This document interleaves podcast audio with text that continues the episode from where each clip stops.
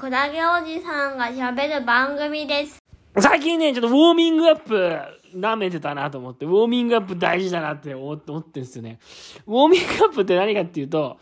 SST とかね、SST ってのがまあまずあるんです。SST っていう、ソーシャルスキルズトレーニングっていう、まあコミュニケーションの練習みたいなやつがあるんですよ。精神科でやるリハビリの中の一つに。で、どういうことやるかっていうと、SST では、なんかこの、なんだろうな。な、何やればいい何やるのかなコミュニケーションの練習。職場でやるコミュニケーションよくやるのはもう断る練習とかね、上司になんか言われた時に断るとか、もう、えー、飲み会のお誘いを断るとかさ。あと何かなあと頼み事をする練習とかね、相談をする練習とか、とにかくそういう、まあ社会でいて困りそうなことを練習するっていう、そういうまあ、トレーニング方法があるのね。あるのよ。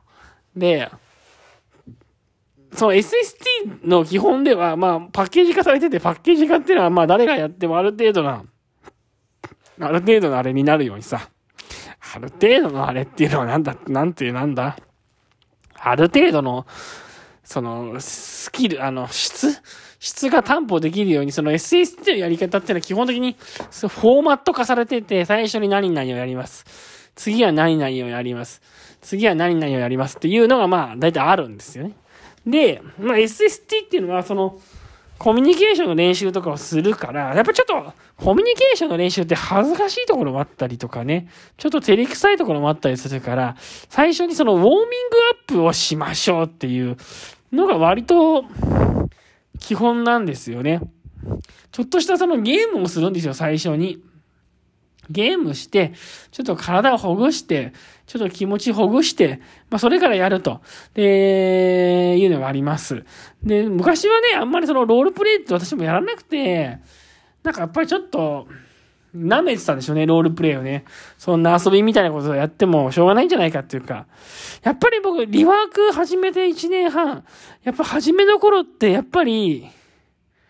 あんまりなんか馬鹿にされるようなことやっちゃいけないんじゃないのかなとか、やっぱ元々皆さん就労経験がある人っていうか、お仕事で普通に本当にバリバリ働いていた人だったし、自分の年収なんかよりも全然高い年収をもらってる人とか、本当に高い給与をもらってる、ってうつ病になった人とかもいたから、なんかあんまりその子供じみたような感じのことやっちゃいけないんじゃないかな、みたいな思いがありましたね。で、私自身も、その、リワークをやる前は、もう8年ぐらい、認知症の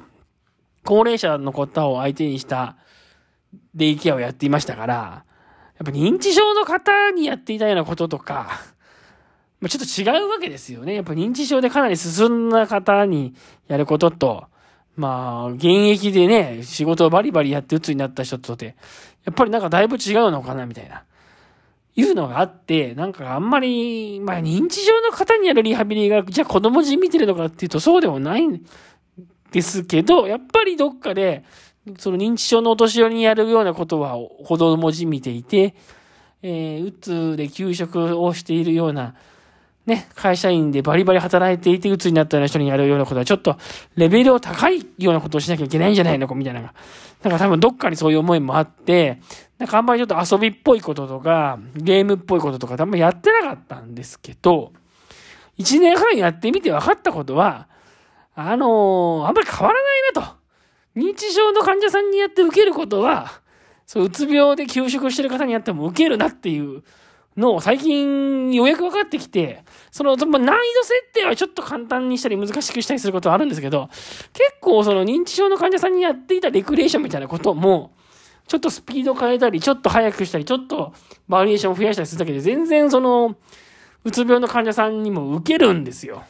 例えば右手と左手で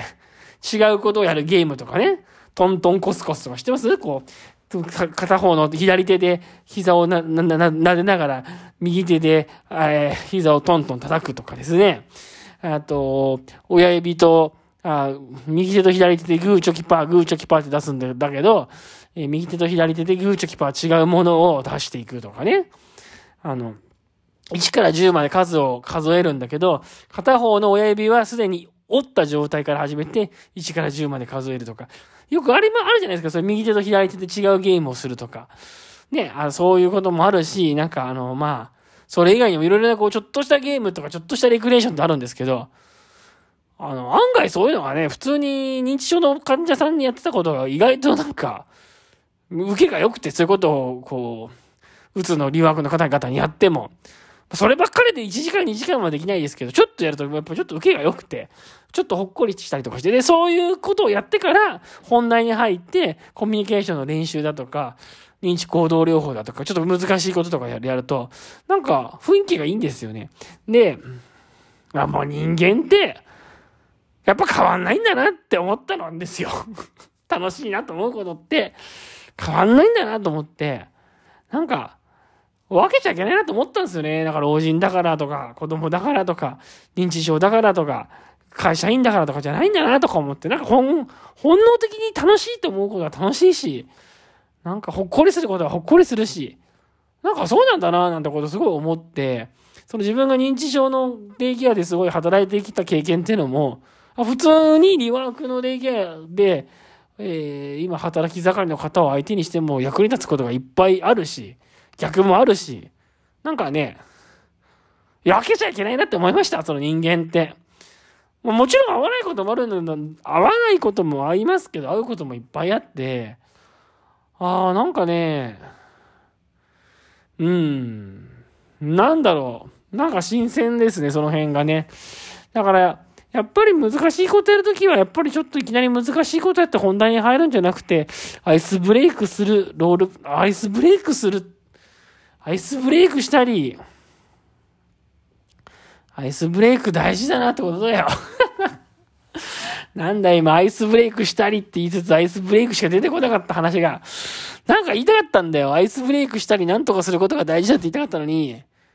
結局アイスブレイクしか出てこなかったから、なんだろう。アイスブレイクしたり、アイスブレイクしたり、アイスブレイクすることが大事ですよっていう、もうなんか変な、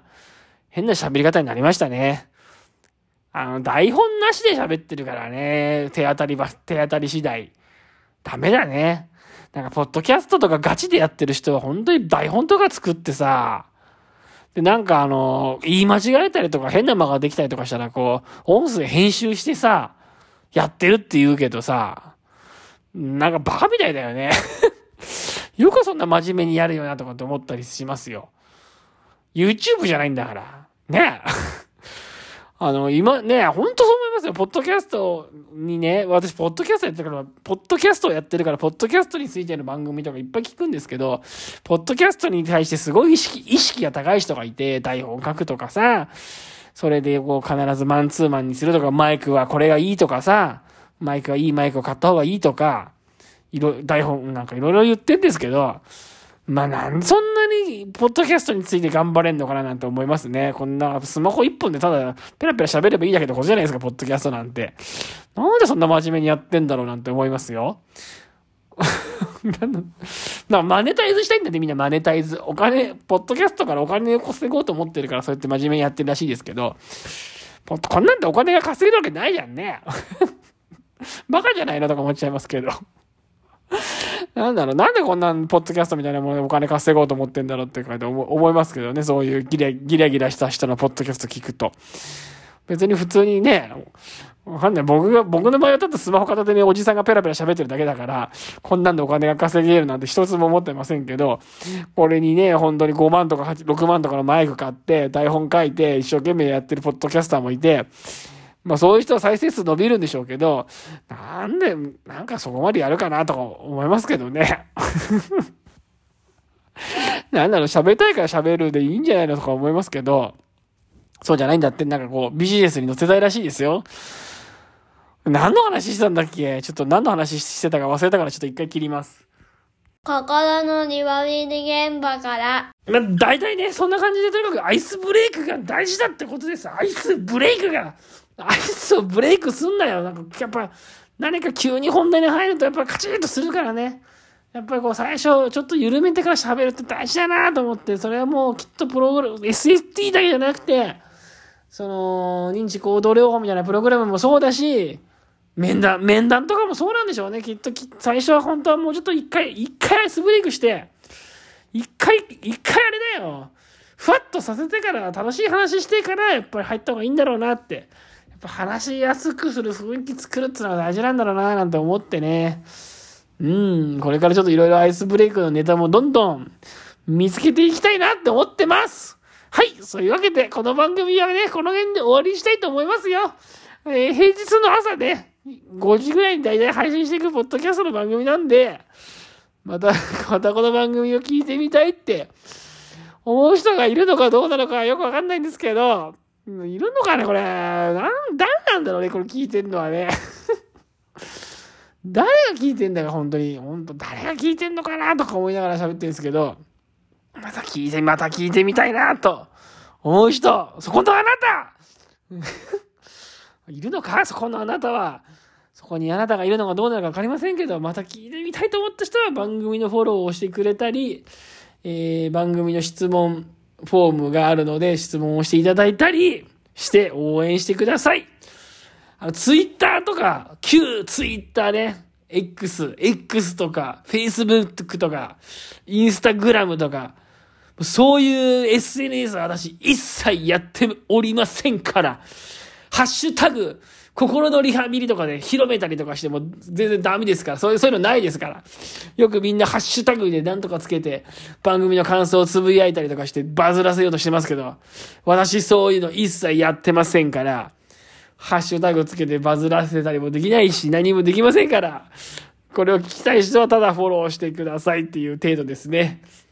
そういうのやった方がいいんかななんかみんなやってるよね。もうあの、公式ツイッター、公式 X 作って、インスタグラム作って、それであれあの、バズらせようとしてますけど、そんな、まあそういうのは、そういうのはやってませんから、とにかく。あの、また聞きたい方はフォローしてください。ということでした。それでは、今日もありがとうございます。